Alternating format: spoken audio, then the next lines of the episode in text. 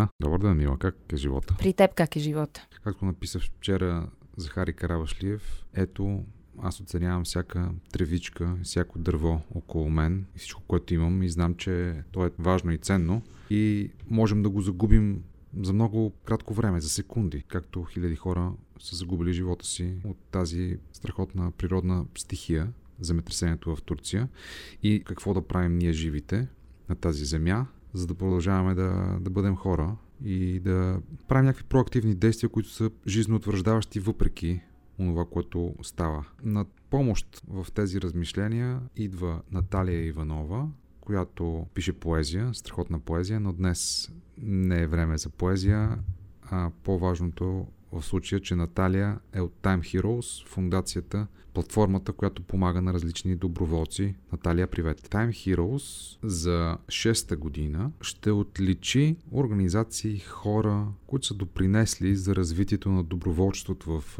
България. timeheroes.org е най-голямата платформа за доброволчество у нас. Тя отвори номинациите за годишните награди за доброволчество, героите, и всеки всъщност може да номинира доброволец, организация, журналист, компания за тези годишни награди до 20 февруари на сайта timeheroes.org. Да положим този разговор в по-големия контекст. В какви времена живеем и ти как гледаш на тези действия на доброволчеството, какви примери отличава Time Heroes, какви примери отличаваш ти като човек?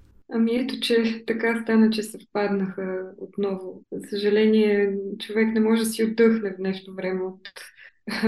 То просто така се случва, че от 2020 насам, нали, огромни човешки трагедии се нареждат една след друга и някак си показват колко е крехък човешкия живот.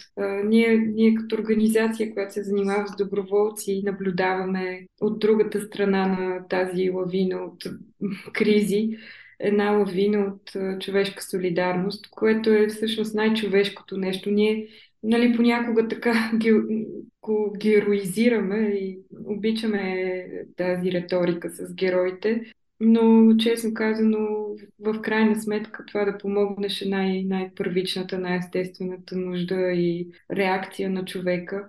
И сега отново го виждаме, за съжаление. То е хубаво по някакъв начин, защото показва, че хората не са безучастни и са непримирими към човешката трагедия, т.е. винаги се стремят да направят каквото могат, за да помогнат. Ние работим, за да улесним тази солидарност да се канализира на места, на които наистина може да се превърне в действие. И така с наградите всъщност се опитваме да кажем едно символично благодаря на хората, които реагират бързо и са винаги на първа линия. И някакси, тъй като ни заливат малко такива човешки трагедии, както пак ще кажа, хубаво е и да обърнем внимание на светлите примери и това е нашата цел. Не толкова, нали, да ги поставим пред прожекторите и да кажем ето това са наградени хора, ами по-скоро наистина да погледнем към доброто, към добрия пример. Добрия пример за мен, например, е Лазар Радков. Аз бих номинирал именно него. Ще кажа защо. Защото той стана популярен с кампанията "Капачки за бъдеще". Знаете, масово се събират капачки от всякакви хора. Тези капачки след това се превръщат в линейки. 5 линейки до сега имаме закупени през капачки, през пластмаса. Рециклираме отпадък и го превръщаме в благо за всички. Самия Лазар Радков обаче е човек, който беше в Карлово, когато там имаше наводнения. Когато там къщите на хората бяха затрупани с кал и с вода.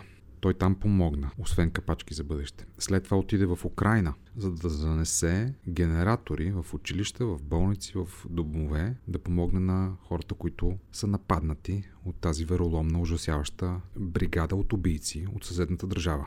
И днес Лазар Радков отива, организира свои съмишленици, приятели и изпраща хора, които да отидат в Турция. В Сирия знаете, че е по-сложно, защото там трудно могат да бъдат преминавани границите заради различни обстоятелства, но в Турция може лесно да се помогне, разбира се лесно, доколкото още тази дейност е лесна, но от съседната държава вече са изпратени броени часове след земетресението екипи, които да помогнат на място от хора като Лазар Радков.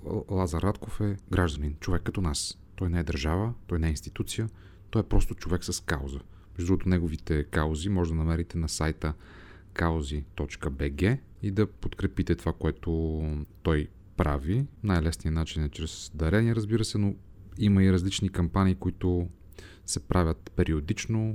Най-вероятно сега ще има кампании за събиране на вещи от първа необходимост за хората в Турция, но ето такъв пример, като този на Лазар Радков, е наистина доказателство, че в трудни времена човешкото същество е способно да проявява освен страх, да проявява и съпричастност, да проявява най-висшите ценности, на които сме способни. Но е много интересно как при едни се проявяват, а при други не. Имам един обобщаващ въпрос. Абсолютно всеки човек след определена възраст, колкото и времето да е някакво такова спорно понятие, но след определени години, когато прекара на тази земя, му се натрупва една шлака от преживявания, които при едни ги карат да се отворят, да си творят сърцата, да станат по-емпатични, да помагат на другите, въпреки личните им беди, трудности и багаж, който си носят. Но тези хора са малцинство при повечето, се затварят, такива, аз имам проблеми, аз имам мои неща. Та сега въпросът им, кое е сходното, толкова изумително и светло и божествено качество, които тези хора наблюдавате при тях, които ние, обикновените простосмъртни, ги нямаме чак толкова с много развити. Какво е това висше качество, което тези хора имат, което ние не притежаваме, така поред вашите наблюдения? Защото сигурно има някакво събирателно общо качество, нали? Аз съм си мислила по точно този въпрос и бях го формулирала като непримиримост. Тоест, точно и заради самата дума, това, че съдържа този двигател в себе си, тоест невъзможността ти да не направиш нещо, да предприемеш някакво действие. Просто невъзможността да се съгласиш с обстоятелствата, каквито са. Защото според мен повечето хора, поради най-различни причини, без никакво обвинение към тях, просто понякога се съгласяват на неща, които дори за тях не са винаги комфортни. Но тоест, аз съм сигурна, че много хора искат да помогнат повече, отколкото го правят. Просто самия компромис, който взимаш и правиш много бързо. Някои хора не могат да го направят толкова бързо, защото все пак да хванеш колата и да заминеш сега за Турция, например, не е нещо, което всеки човек може лесно да вземе като решение поради всички други злободневни неща, които го задържат. Деца, партньор, приятели, домакинство, работа. А и тук напоследък често ни питат и за закона за доброволчеството, което е една отделна голяма тема. Но ето и той дори не позволява на хората да взимат отпуск, за да са доброволци. Някои хора ги уволняват, това е голям въпрос. Така че има и такива препятствия дори. Точно за това Time Heroes е озаглавена така. Тази платформа идва да ни покаже, че ние ставаме герои не в собствените си очи, а в очите на другите, защото истинските герои никога няма да кажат аз съм герой, когато даряват време на другите. Въпреки всички обстоятелства около техните собствени животи, те се лишават от собственото си житейско време, за да го дарят на другите. И това е всъщност онова, което е извън теб. Онова, което те прави виж човек. Не виж повече от другите, но човек, който изпълнява истинската си същност на човешко същество и има възможност по този начин да се свързва с света, с природата, с изначалната си дълбока и иманентна идентичност. И това ми се струва важно да бъде поощрявано и това ми се струва важно да бъде обговаряно. Има такива примери сред нас, хора, които се лишават от собственото си време и го даряват на другите. Защото това ми се струва важно обаче в по-голям контекст, защото по този начин те лекуват и собствените си демони, собствените си пасиви, собствените си житейски незгоди. Ти каза, Милена, да, много от нас имат проблеми, но по този начин ти успяваш да се терапевтираш от тези проблеми, успяваш да си кажеш, че твоят живот е смислен, успяваш въпреки всичко, което ти се е случило, да покажеш, че ти вярваш в в ценности като доброто, като обичта, като съпричастността. И по този начин ти показваш на Вселената, на природата, на Господа, ако искаш, на хората, че това са важните неща в живота. И те го осмислят. Между другото, без доброволците, просто нещата за хората, които бягаха, нямаше. Дори с всички трудности, които те срещат и срещнаха и продължават да срещат, щяха да посрещнат още една трагедия, тази липса на заинтересованост, която, слава Богу, я нямаше точно заради доброволците, които бяха на първа линия. Но има много организации, които не спират да действат и те помагат, може да помагат доста по-локално и така фокусирано върху по-малки общности от хора, но работата им е много значима и не е по-малко значима от тази доброволческа мобилизация. Например? Ами ето, мога да дам примери от миналата година.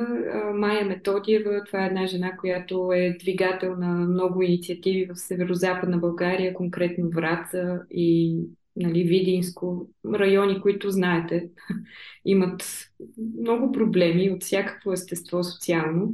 И тя просто помага по какъвто начин успее на общностите там.